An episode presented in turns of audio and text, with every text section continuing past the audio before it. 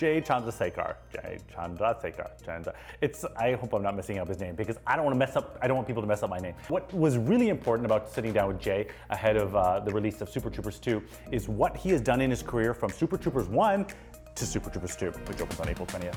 And he talked about how uh, marijuana actually helps him write better, how focus helps him write better, and the tips that he can apply to being a better writer, a better director, and if you were starting out in this business, how you can succeed. Uh, it's a very in-depth conversation with a very insightful comedian, writer, director. This chaotic creative has inspired me. Hopefully, it'll inspire you.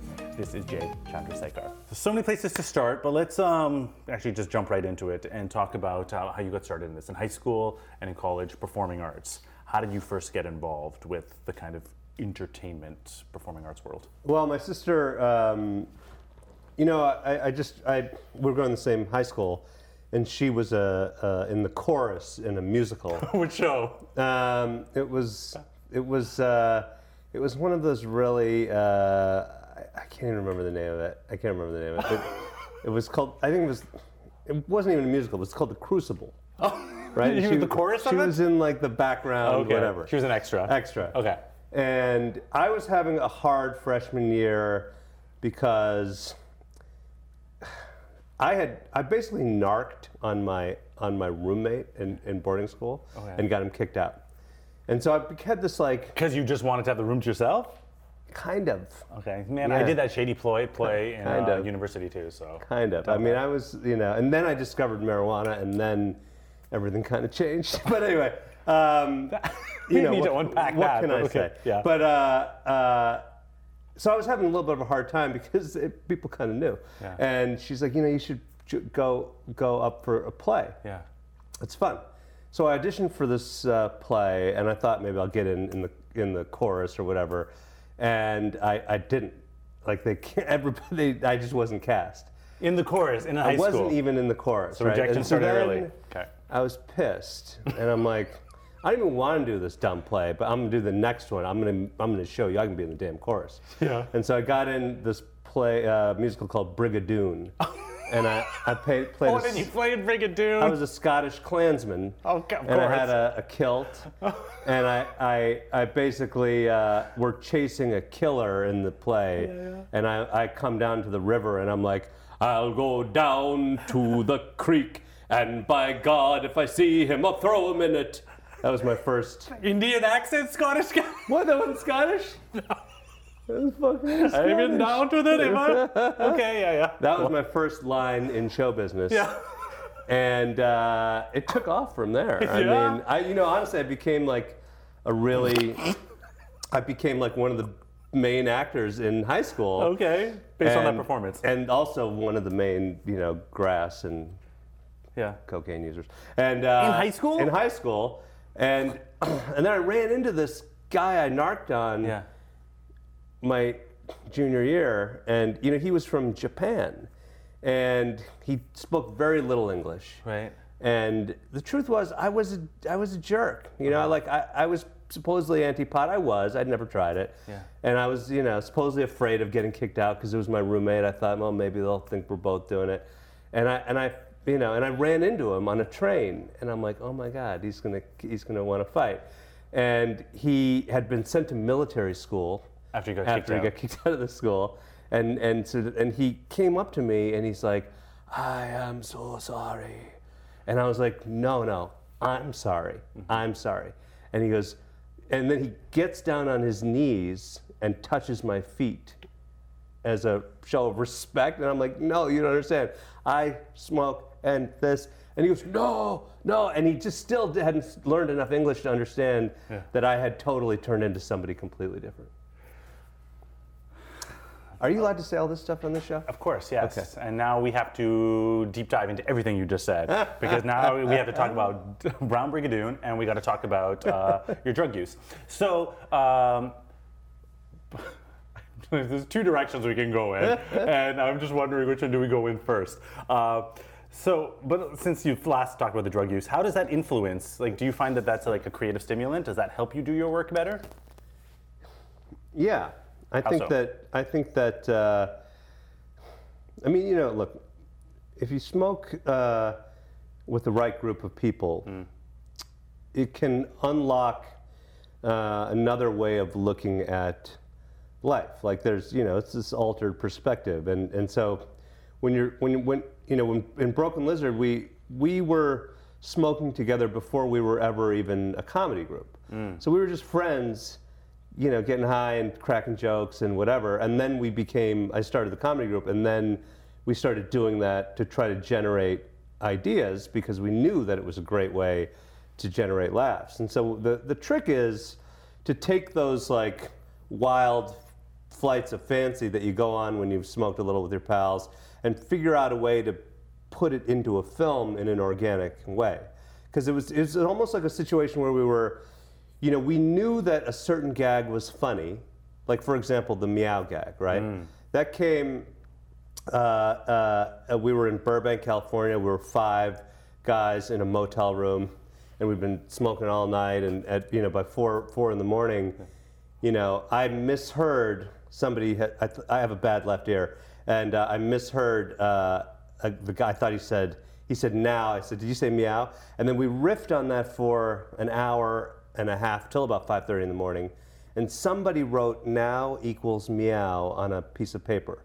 And then three weeks later, we were in a meeting, writing meeting, trying to write Super Troopers 1. And someone's like, remember that gag we did where now equals meow? And then we riffed another 45 minutes on that. We're like, okay, so how do we put that into a film? And so it's, you just sort of like, you know, these, these, marijuana doesn't allow you to get my job, right? It's like, it, it, it, what it does though is Yeah. like, you know, we, you can generate a ton of jokes and ideas on it, and then you can you need to be sober to write the structure of a film. Mm-hmm. Like it's organized into three acts. You, you can't do that if your brain isn't fully engaged and organized. You need to really focus and like structure a film, and then you put in these jokes that you wrote maybe a little bit high that way. I mean, most of the most of the writing is done sober Right. most of it. But you know, when we're really trying to break something or generate a brand new idea, we'll you know we'll roll one up and uh, and and attack the problem. Do you pro- uh, do you use that process when you're writing uh, your stand-up, or is, uh, when you're writing Yeah, I mean, books? it's all yes. I mean, definitely when I'm writing stand up, I I will. You know, it's not that I get high to write stand up, it's that I get high and then I write stand up. You know, it's like I'm smoking a joint, it occurs to me, oh, this idea, and then you kind of write it down, write it down, write it down, write it down, and then you go back to whatever you were doing. Like I write a lot of jokes in bathrooms, you know, because I don't want to, I don't want people to see me writing down the jokes that we're talking about.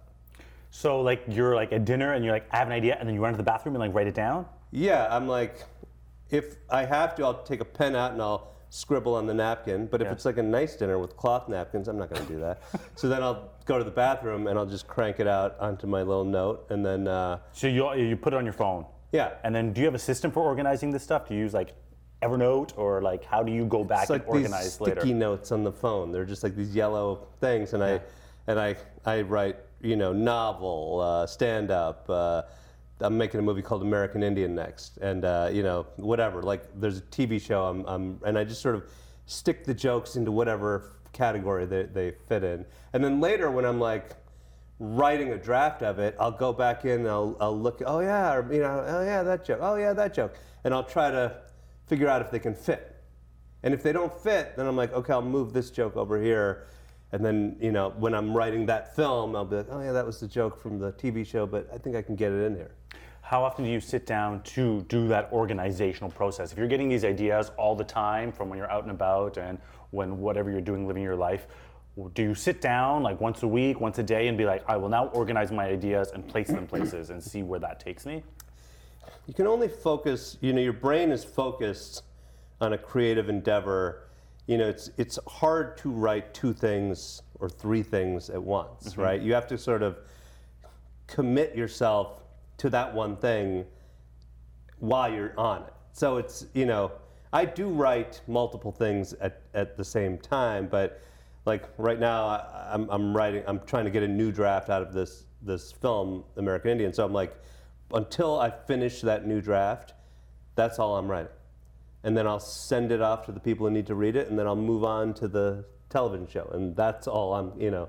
And so you got to kind of like focus, and you know, and while you're working on that, you make sure you look at all the ideas you scribbled down, and you get them all in, and then you send it off, and then you know you get some notes, and you come back, and you know, you just have to sort of focus. But that's on your. What are your, what are your tips for focusing? Look, I mean, the smartest thing you can possibly do is turn your phone off and turn the uh, wireless off on your computer. Who can do that though? I'm addicted. It's hard. I mean, I need to check Huffington Post 75 times a day. Do you? Well, we should introduce you to Daily Hive, and you can do that too. But I don't need another one, but I will now. Okay. yeah, and so that simple as that, just turning off the wireless, turning off your phone. Well, yeah. Yeah. I mean, the, the problem with focus is is outside interference. yeah. I mean, I get 300 emails a day. I mean, because we're promoting a movie, so there's like they're just coming in like crazy, Yeah. and you're like, I could do this all day. So then, how do you shut off? Do you go at some point? You're like, okay, this is my time to do intake and you know get all of this stuff, and then do you like at this certain time, I'm gonna turn this off. I'm gonna spend time with my family. I'm gonna be with myself. What's that process like? I, I don't know that I have it all figured out. I mean, ultimately, you know, people people think they're complimenting me, and they're like, "You're a great emailer," and I'm like, "Why?" And they're like, "Because you respond right away," and I'm like, "Oh, you mean I'm a junkie? You mean I'm like constantly checking this damn thing?" right.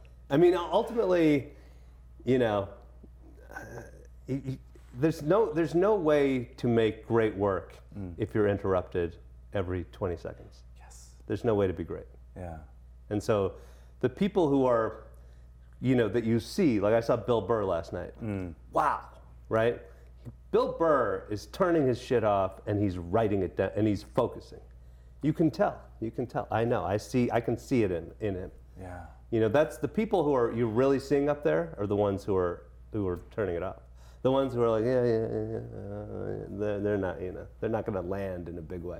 I love that focus. I have a huge problem with that. Um, let's go back and talk about from Brown Brigadoon to American Indian. How do you feel right now, um, the whole diversity thing in Hollywood, in the entertainment industry? Uh, is this, do you think, two questions on that. How has that enhanced your career? And do you think this is like a trend that's a flash in the pan, or do you think it's like something has changed fundamentally that more voices will be heard?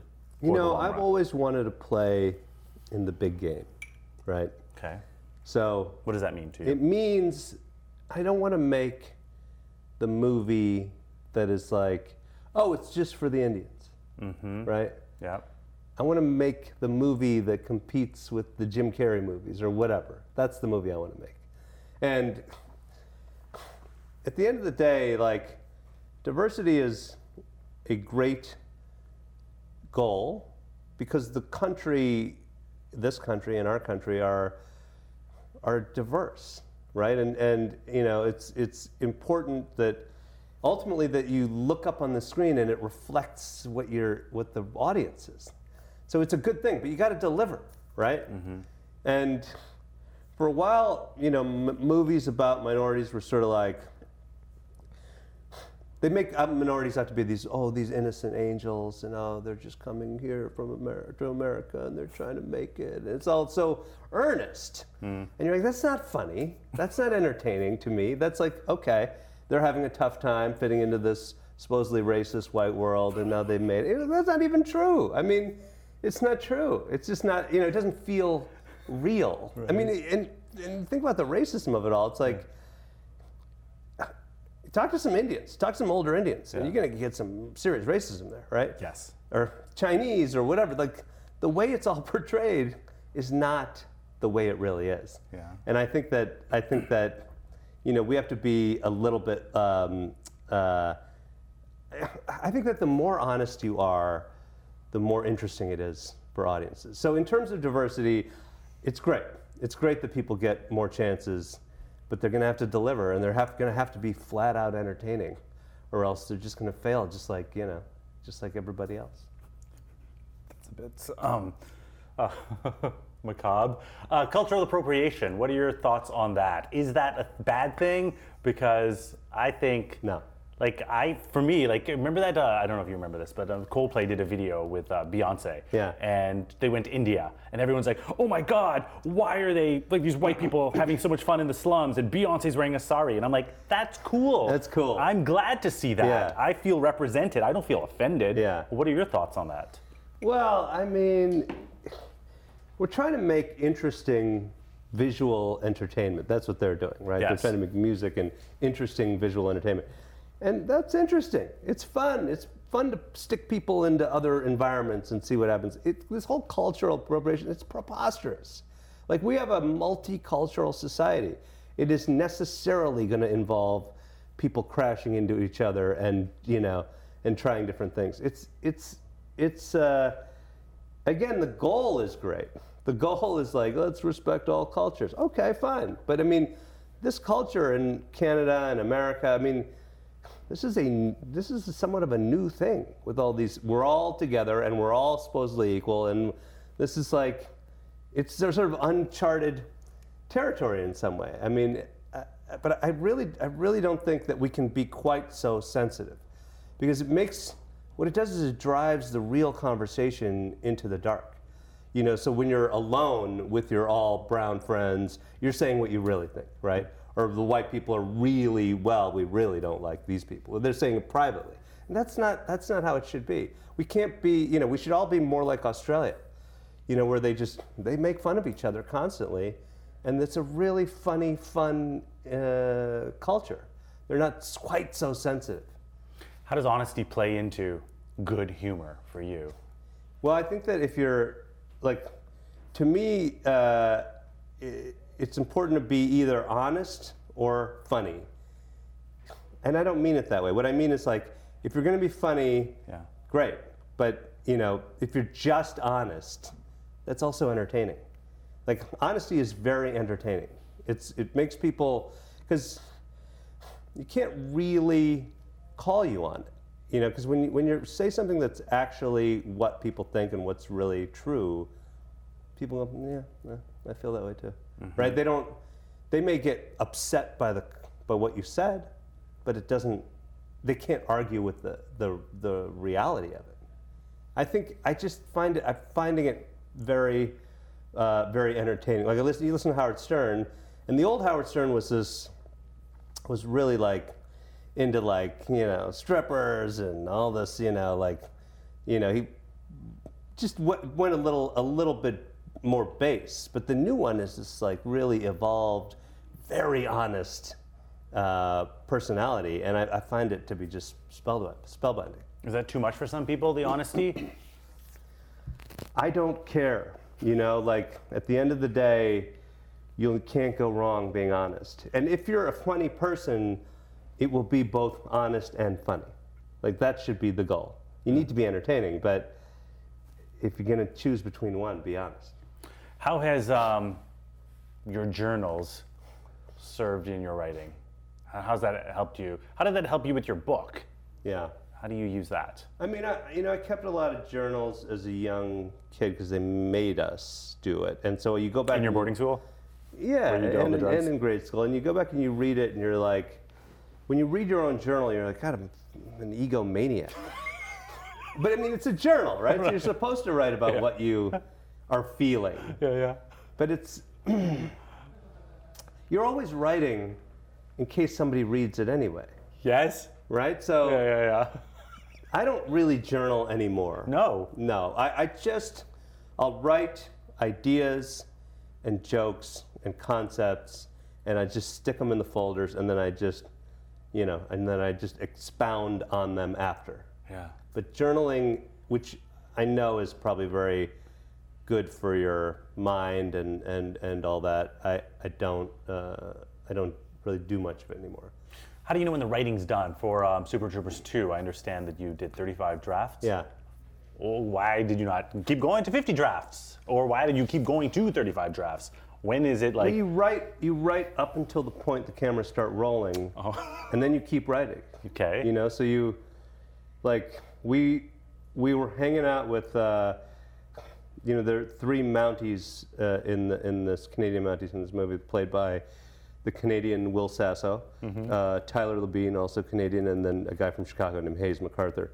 And um, you know, we were we would shoot all day, and then at night we would hang out outside the hotel and kind of you know roll a couple joints and laugh. And these are like top level comedians, and we got into this riff about uh, you know, but basically Danny DeVito, right? It was like just somebody brought it up, and we started rolling and riffing and rolling and riffing, and we were we talked about it for an hour, and then about a week later. We met again outside that hotel, and we it was from like midnight to three, and we were just doing it again. And we started going into the, another version of this this joke, not at Danny DeVito, but about something. I'm not going to tell you what it is, but it was this thing, and we talked about it for about two hours, and we were laughing and da da da. And I was secretly just Taking notes. taking notes, Yeah. right? And I'm just taking notes and taking, and I'm trying to think of all the big funny ideas around this thing. But it was like, I'm like, what the hell am I going to do with this riff about Danny DeVito? And then one day on the way into work, I was, you know, my uh, assistant was driving the car, and so I was, we were shooting the scene, and I'm like, uh, the scene could be the spot for this Danny DeVito joke. And so I just kind of wrote, I just sat there and wrote, and I wrote, I wrote two pages of this. It was like, it was like a, fr- it was like added on in the front of a scene that would eventually, there was going to be a fight at the end of it. But I thought, oh, we could stick it here. And so I walked in and I handed out the pages to all these Canadian Mounties and all the Broken Lizard guys. I'm like, what do you think? You think we can do this? And they're like, when, when were you writing down all these jokes? I'm like, oh, I was sitting there doing that. And they're like, okay. And then they're like, yeah, but this should be this. And, and we had like eight guys in on this. Like, this. If this line were moved up here, and I'm like, okay. And, then, uh, and put handed out again. We're like, close, but I think that we could, I could do this, you know. And we kind of, and we just, we wrote four or five drafts as we were shooting this other scene, and then at lunch, and everyone's like, yeah, good, let's do it. And then we did it, and it's, it's my favorite scene in the movie. That sounds entirely stressful. Well, you just what it, what what it's a description of is being open. Yes. Right. You're open. I'm not a religious man, right? Okay. But the jokes come from somewhere, Yeah. right? Like the music comes from somewhere. Where does it come from? Michael from? Jackson said that. Right. He's like God. It's like God speaking through Who me. Who knows where it's coming from? Yeah. And but when it comes, you got to be able to listen, write it down, and then stick it in a movie.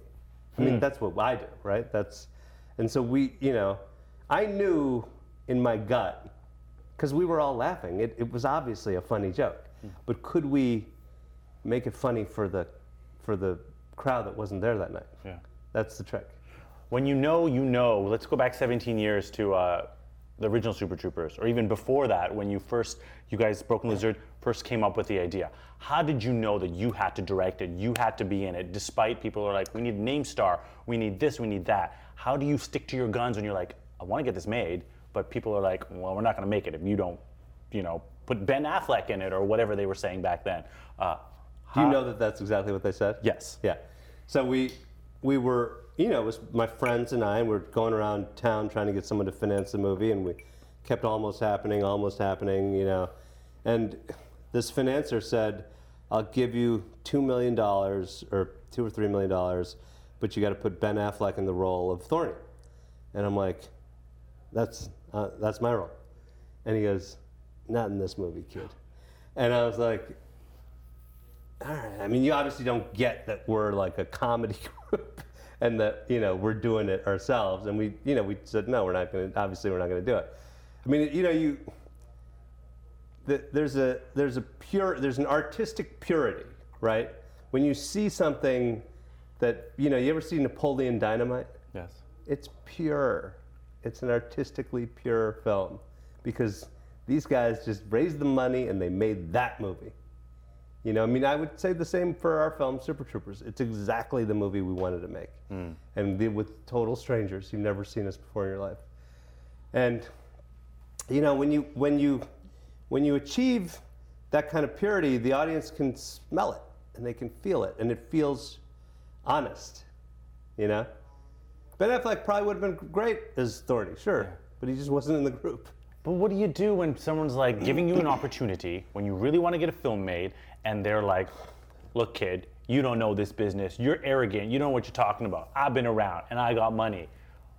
how do you go? Oh, I don't know. Like, Anybody who thinks that they can take their friends, write a script, make a movie, and get it in the theaters is insane, right? I Yeah. mean, that's an insane proposition.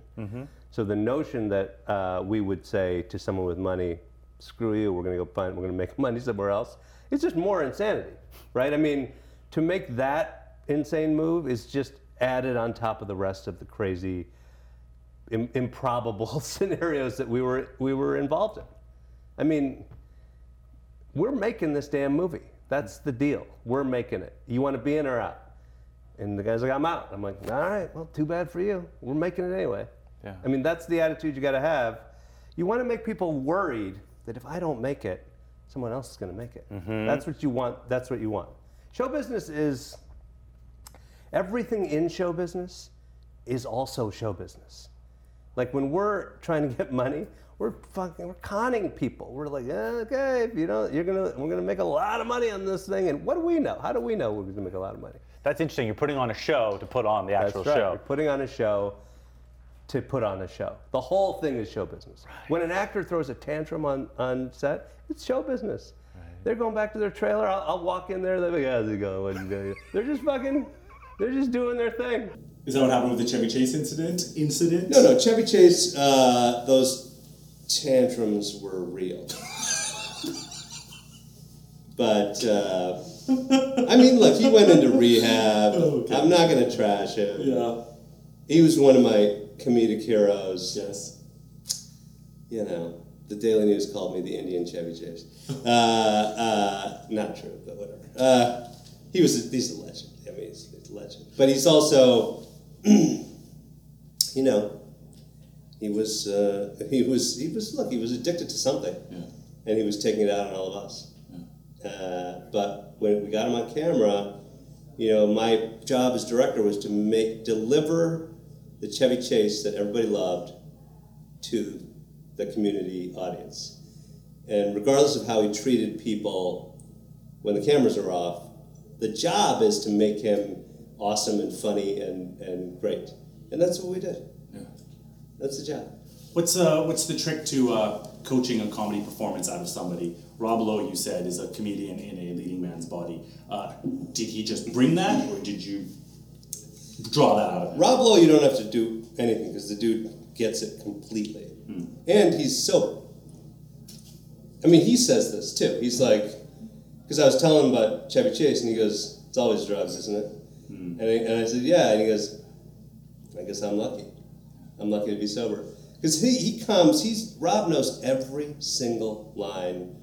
He has monologues, he has it perfect down. You don't need coverage, you don't need a close up. You can just shoot the take, and it's like he'll deliver two pages of dialogue perfect.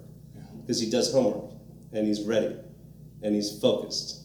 You know, and he's he's amazing, and he understands the timing of it. You know, uh, some other people who don't do the homework and like learn the lines, you know, they come and they can only get half a sentence out, and you have to basically, you just have to like say, okay, we're going to capture this performance one line at a time, and I'll stand right next to the camera and I'll say, your hair is looking good today. Your hair is looking good today. Your hair is looking good today. Action. And some of the actors will be like, that haircut, I like it. And you're like, close. Your hair is looking good today. What? My hair? No, no. You're talking to her, right? Her hair. Looking good today. Okay, okay, I got it. And then, I mean, you could go 12 takes, and you're like, we got one. Okay, now we're going to the next line. And that's how, that's how it works with some people. You're just like Some legends, that's how it works. And you're like, I'm not going to judge them too much. But this is a private space, you know, it's like, this is our set, and we're going to generate the great performance by this legend. You're going to see it great, and you're going to be like, wow, he still got it. Okay. What, what uh, makes a good director? Uh, I read somewhere that you said everyone should learn how to edit. Why is that important? And what are the other things? I think that there's a, uh, uh, the guys were talking before, they're like, talk to him about how you bring a cinematic style to comedy. So I'd like to talk about your process as a director. Um, I think the thing about editing is great because you know how to piece things together. You know uh, what you're missing, what you need, what kind of coverage you need, but also from an aesthetic point of view, what's how do we get better at that? Well, the look, the editing thing is is the whole game. Like, if you really think about what a film is, it's just a series of images, and they're wide shots, they're medium shots, there are two shots. There's over my shoulder to you, over your shoulder to me. There's clean single of me and a clean. Sing- That's every goddamn scene in every movie you've ever seen. It's the same eight, nine shots, right? In in movies like Goodfellas, there are probably eight or nine super interesting shots that are like out of that wide, medium, you know, whatever. Like, do you remember the scene in Goodfellas where Joe Pesci shoots Spider, the, the waiter, in, in the feet with the with the gun? He makes him dance. I don't remember. I Haven't That. seen Goodfellas. Twenty years ago. Okay, fine. I have a bad memory. So It's one of those guys. You guys remember? He remembers. It's one of the greatest, in my opinion. You could, if you called it the greatest scene in cinema history, I'd go, okay, I buy that. That's possibly true. Yeah.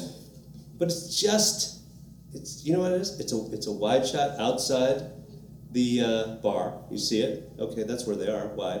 Then it's a wide shot inside the bar with a little camera move, and then it's a shot of Pesci and a shot of De Niro and a shot of this and a shot of the guy's feet's getting shot, and it's like that's all it is. And you watch that and you're like, okay, and then you turn the sound off and watch it again, and watch it again, and watch it again. You're like, oh, there it is, wide, two shot, medium, single, single. Watch it again. Oh, got it. Then you watch every other scene you've ever watched, and you're like, wide, medium, two shots. and it's like, okay, we all know what shots it's going to be. The magic is in the performance. You know, in, in comedies, you really want to kind of, you know, there's a there's a thing called a radio cut in movies, and it's basically what I do when I cut a film is I, you know, I'll have an editor do a cut, and then I'll take the scene and I'll I'll sort of recut it into a rhythm. You know, it's like this joke is meant to be told at this pace. Here's the setup, and here's the medium move along jokes, and here's the big payoff. But it has to happen in 72 seconds. That's how long this whole joke has to be, because that's just how it, I mean, that's how I hear it, right? So you put it into the rhythm of what the whole scene should be, and then you can adjust the images after. It's called radio cut because you close your eyes and you listen. You're like, yep, that's the rhythm. Now we'll make this wide shot a little longer. You know, we'll make this two shot. Oh, let's. It's too cutty, so let's use a two shot instead of all these singles. You know, so it's like, it's really a matter of like with comics, we're we're really trying to create a piece of music that is exact. You know, like exactly that length. And, and, so the, the editing of it all is, is where is where that happens. So when when I'm when I have two actors who are comedians and they're doing a scene, I'm my goal is to always get them to like almost speak over each other and kind of fill in the gaps and kind of you know so that I can use that two shot for as long as possible. So that at the end of the day you're like, well there is uh, Kevin Heffernan and Jay Chandrasekhar and they're really joking because we that shot stayed for like a minute and they just you know you could see us talking to each other without any cuts. Yeah. So it's it's you're you're editing as as you're shooting as well. You're like you're trying to anticipate, you know, how do I make this 8, 12 seconds better? Well, if they spoke faster, it'd be better. Or if you know whatever it is, you know. You clearly have an in-depth knowledge of directing, but when you did Super Troopers one, it was kind of like I'm figuring this shit out. Yeah. How did you go from that to now you are directing so many television shows? Like if somebody looks at your IMDb page, like oh shit, he's done so much work. He's not just the dude from Super Troopers. How have you refined your skills, and how do you book your work so people are coming to you for maybe like you know 20 years ago would never have come to you for that? How does that work? Uh, I have shot over 100 episodes of television. And I've shot 20 parties. I've shot, you know, 30 sex scenes. I've shot, you know, 40 fights between a husband and a wife, whatever it is. And I, I, what I did is I just tried them on different lenses, and I tried them on, you know, handheld, or I tried to figure out what I liked. How's the best way to shoot a fight, or how's the best way to shoot, you know, a stunt, a car stunt, or like what's what are the what are the best? And if you do it enough, you get to try it different ways. and you're like, I like that. And so then when I make a movie, I'm like, I'm gonna do this fight scene like that, and I'm gonna use that guy who choreographed that uh, that TV show thing. I'm gonna use him to, you know, and so you kind of like you're able to really refine your directing skills in television because it happens so fast and there's so much of it. You know, like it's and, and you're really also able to, you know, eventually when you shoot that much TV, you can relax because you're like, all we need are, are these eight shots, you know, and, and if we get these eight shots, it's going to be great. You know. So it's it's really a matter of like, as much as you know, it's it's sort of like if you do something enough, you got. It. What's the hustle look like for you now? Do you are people coming to you with projects? Or are you still like I gotta pitch myself and get work? How does that work? You now? know, in in in show business, it's really a matter of like you use one job to get the next job, mm. right? So this film, Super Troopers Two, which comes out on 420. Uh, that's why I'm here. Of course. Uh, uh, you know, if the movie does well, then we can walk into any room in town and say, I want to make this movie next. And most people are going to go, okay. You know, because the other one just did well, right? If, if, if it doesn't do well, or if it does medium, then it's going to be a little harder to make it happen. And if it bombs, no one's making my next movie, right? That's just the way it works, right? And so you have to be ready. I, you know, you have to be ready with things to sell on 423 that Monday. Mm-hmm. You know, like if the movie is does really well, you walk in on Monday and go, I want to do this next, and you've got 24 hours because I'm going across to Sony and I'm going there, and they're like, "Arr."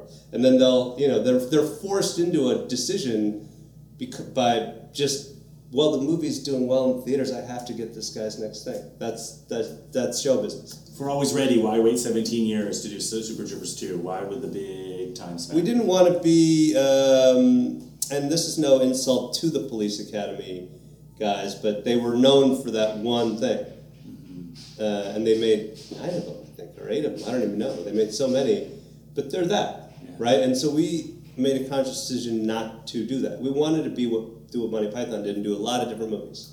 Mm-hmm. And so, you know, we we decided to make a horror movie, and then we made Beerfest, and then, you know, we came back to this film. But we tried to come back to this film earlier, but it was it made so much money for Fox that there was an argument about how much money was made, and that had to be resolved. And part of the resolution was you can make number two, Yeah. and so we did. So how did that work with crowdfunding? If you had Fox behind you to make the film, why was We there didn't. crowd? You didn't. Well, they said you can make the movie. Like, we'll give you the rights to your own project. Well, they own them. I mean, they they own they they bought the first one and they bought the rights forever, Oh, okay. right?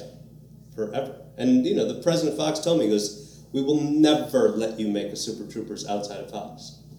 And I'm like, "Okay, fair." And but you know, for a while they were going to finance it, and they're like, you know, the, the, the whole business is sort of geared towards superhero movies now. I mean, they're basically like, is there any way to make these super troopers like in capes and you know tights and, and they didn't really say that, but that's that's what it would have taken to get them to finance it. And they were they were like, uh, they're like, you guys can get the money, can't you? And I'm like, yeah, we can get the money. So so we decided to take a massively crazy risk and try to crowdfund it. Yeah. Because if they if the audience didn't crowdfund the movie, Fox would have looked at it and been like, nobody wants to see this movie, right? And but we gambled, you know, we gambled, and and luckily for us, and I mean this, our fans really came through. They really were like, you know, yeah, we want we want to see this movie, and the guy who ran our campaign, uh, he ran the Veronica Mars campaign, uh, and he just knows what he's doing in terms of where our fans are on the internet, and he makes high-end art that he that, that was like the, the rewards and the posters and the t-shirts they were all like beautifully done by beautiful artists so that people felt respected and they felt like i'm going to get something good out of this donation and like i mean we have 500 people coming to the los angeles premiere of super troopers 250 in chicago 500 in new york like these are they're going to go to the premiere because they put up money for it. You know, some guy bought a car, one of our police cars. Like, we've done so much on this campaign, but the reality is, fifty thousand plus people said they want to see the movie because they put money into it. And Fox said, "Whoa, holy cow!" You know, and they called up. They're like, "Wow, that's impressive." And they started to go, "Oh, should we finance this thing?" Or you know, and then we raised the rest of the money uh, because everyone's like, "Well, there's clearly an audience." And then we, you know, then we tested the movie, and it, you know, whatever. What testing is whatever it is, but it, we, it tested better than any of our other films. And so then Fox is like, we're going to put all the money into promote it. And you're like, okay, guys, we've been waiting. Welcome. I get along well with these Fox people. I mean, you know, we're all in show business to try to generate money for the mothership, right? I mean, that's because when you do that, they say good boy and they let you make more movies. Yeah.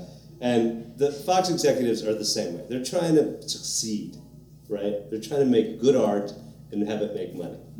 And they looked at us, they were like, we're not sure. And then once they saw it, they're like, yeah, we're sure. What was the name of the crowdfunder guy? Uh, Ivan Askwith, Ivan Askwith. He's the number one guy in the entire space. Yeah. There's him and there's nobody. Yeah. Yeah. It's a niche that people need to get into. Uh, rejection rage.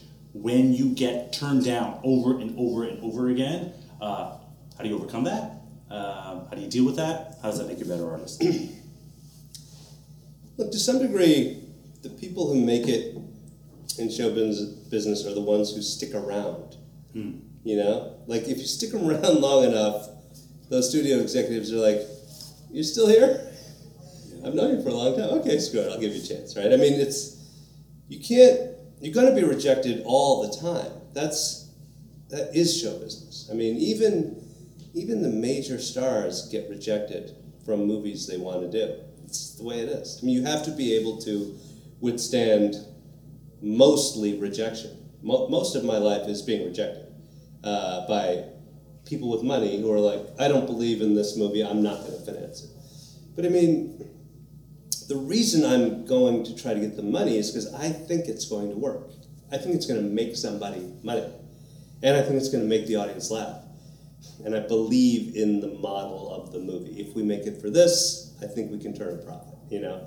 And so you have to really just be single minded about it and really approach the fin- financing people in the most opportune time. So, like, these, you know, I, I wrote that book. I, I'm, I'm starting to think about another book, and if the movie does well enough, I'll try to set up a movie and a TV show and a book because they're going to be in an awful situation of having to say no to somebody who has a movie that's done well in the theaters. Now, if it doesn't do well, then I'm going to not put the book out until maybe I have a hit somewhere down the line. Then I'll try to make the book. You know, you have to be, you have to understand where they're coming from too. They're sitting in a seat like, is this guy going to make me money on this, or am I going to get fired?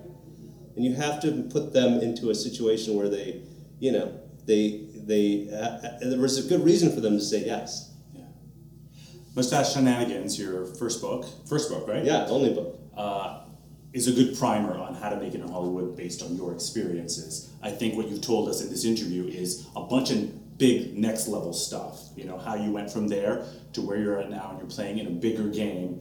But if someone's just entering, what advice, and you told us a lot of things about like how you create, how you shoot, how you use your teammates, but is there anything else that you could add to us on how uh, and somebody just getting into this can succeed?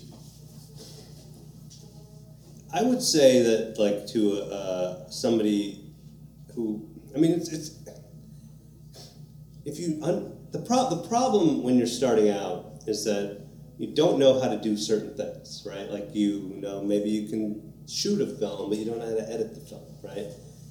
Learn as many of the jobs as possible so that if somebody gave you money, you could literally make a movie. You know, like you should know how to edit. You should know how to light. You should know how to shoot. You should know how to write. You should know how to act.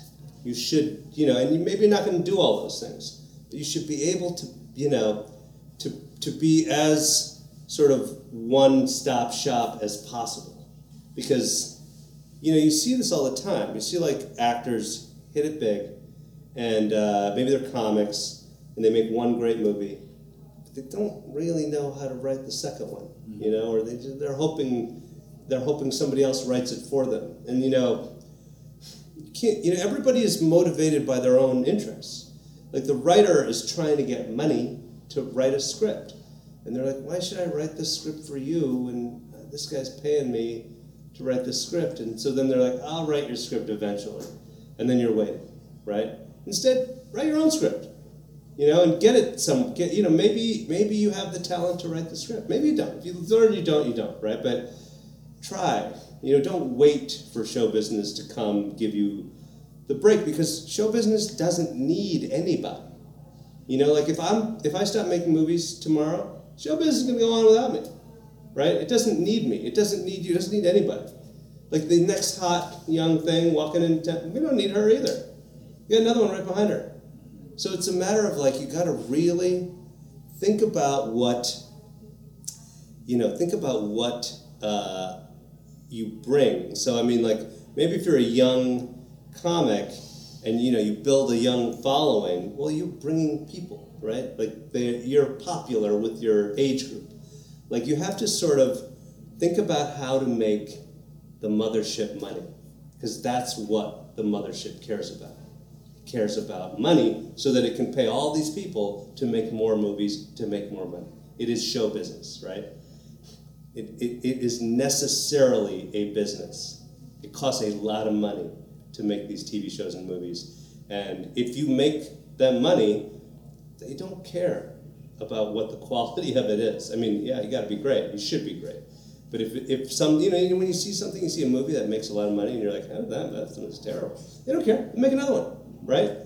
Because that's that allows that executive to be like, hey, I bet all this money on this movie, and and you know the agent's like, hey, this movie made money, and I, I we commissioned that, and like it's it's what it is. It, it, you can be sad about that, or you can just say that's the system that allows me to make Super Troopers 2. That someone's going to make a profit on it somewhere.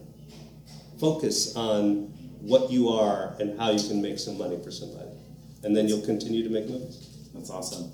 The movie comes out on April 20th. Go see it so he can make money and make more movies. Thank you for joining us, Thank Jay. you. Thank Appreciate you. that. Truth.